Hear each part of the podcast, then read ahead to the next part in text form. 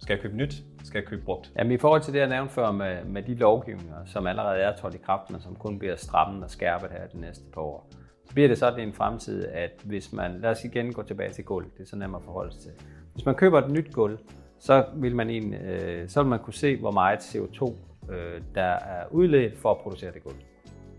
Øhm, og det bliver så i en fremtid, nær fremtid, der bliver det sådan, at man også skal indregne, hvor er gulvet produceret hen, i hvilket land, hvad, øh, hvad koster det i CO2 at transportere gulvet frem til, hvor det skal bruges, og hvad koster det i CO2 at producere selve gulvet.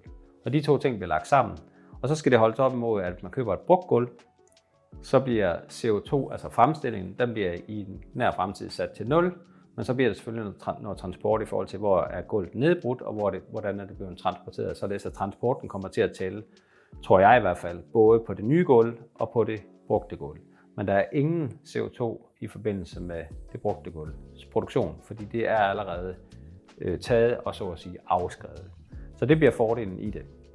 Og den bliver signifikant, den bliver stor. Så det er klart, at i en fremtid, der kommer man ikke til at kan bygge, fordi at hvis man bygger kun med, med nye byggematerialer, så kan man simpelthen ikke holde sig inden for CO2-rammen. Så man kommer til at enten skal bruge brugt, og så kommer man også til at skal bruge øh, noget, nogle biobaserede materialer, som er også under udvikling af mange producenter i dag, som måske er baseret på brugte materialer, som er produceret om. Noget af den stil. Der bliver også noget genanvendt, altså lad os tage Trolltech lofter, som er øh, hvad det her revet ned, men smidt i en container måske kørt tilbage til Trolltech-fabrikken, produceret om, men der bliver tilføjet noget CO2, men ikke nær så meget CO2, som der gør ved deres nye produktion.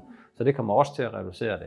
Og så bliver der nogle helt nye byggematerialer, for langt størstedelen vil jo stadigvæk i en fremtid være nyt, i hvert fald i en lang årrække fremadrettet, men de nye materialer skal så også produceres af de enkelte producenter langt mere bæredygtigt, end de er i dag.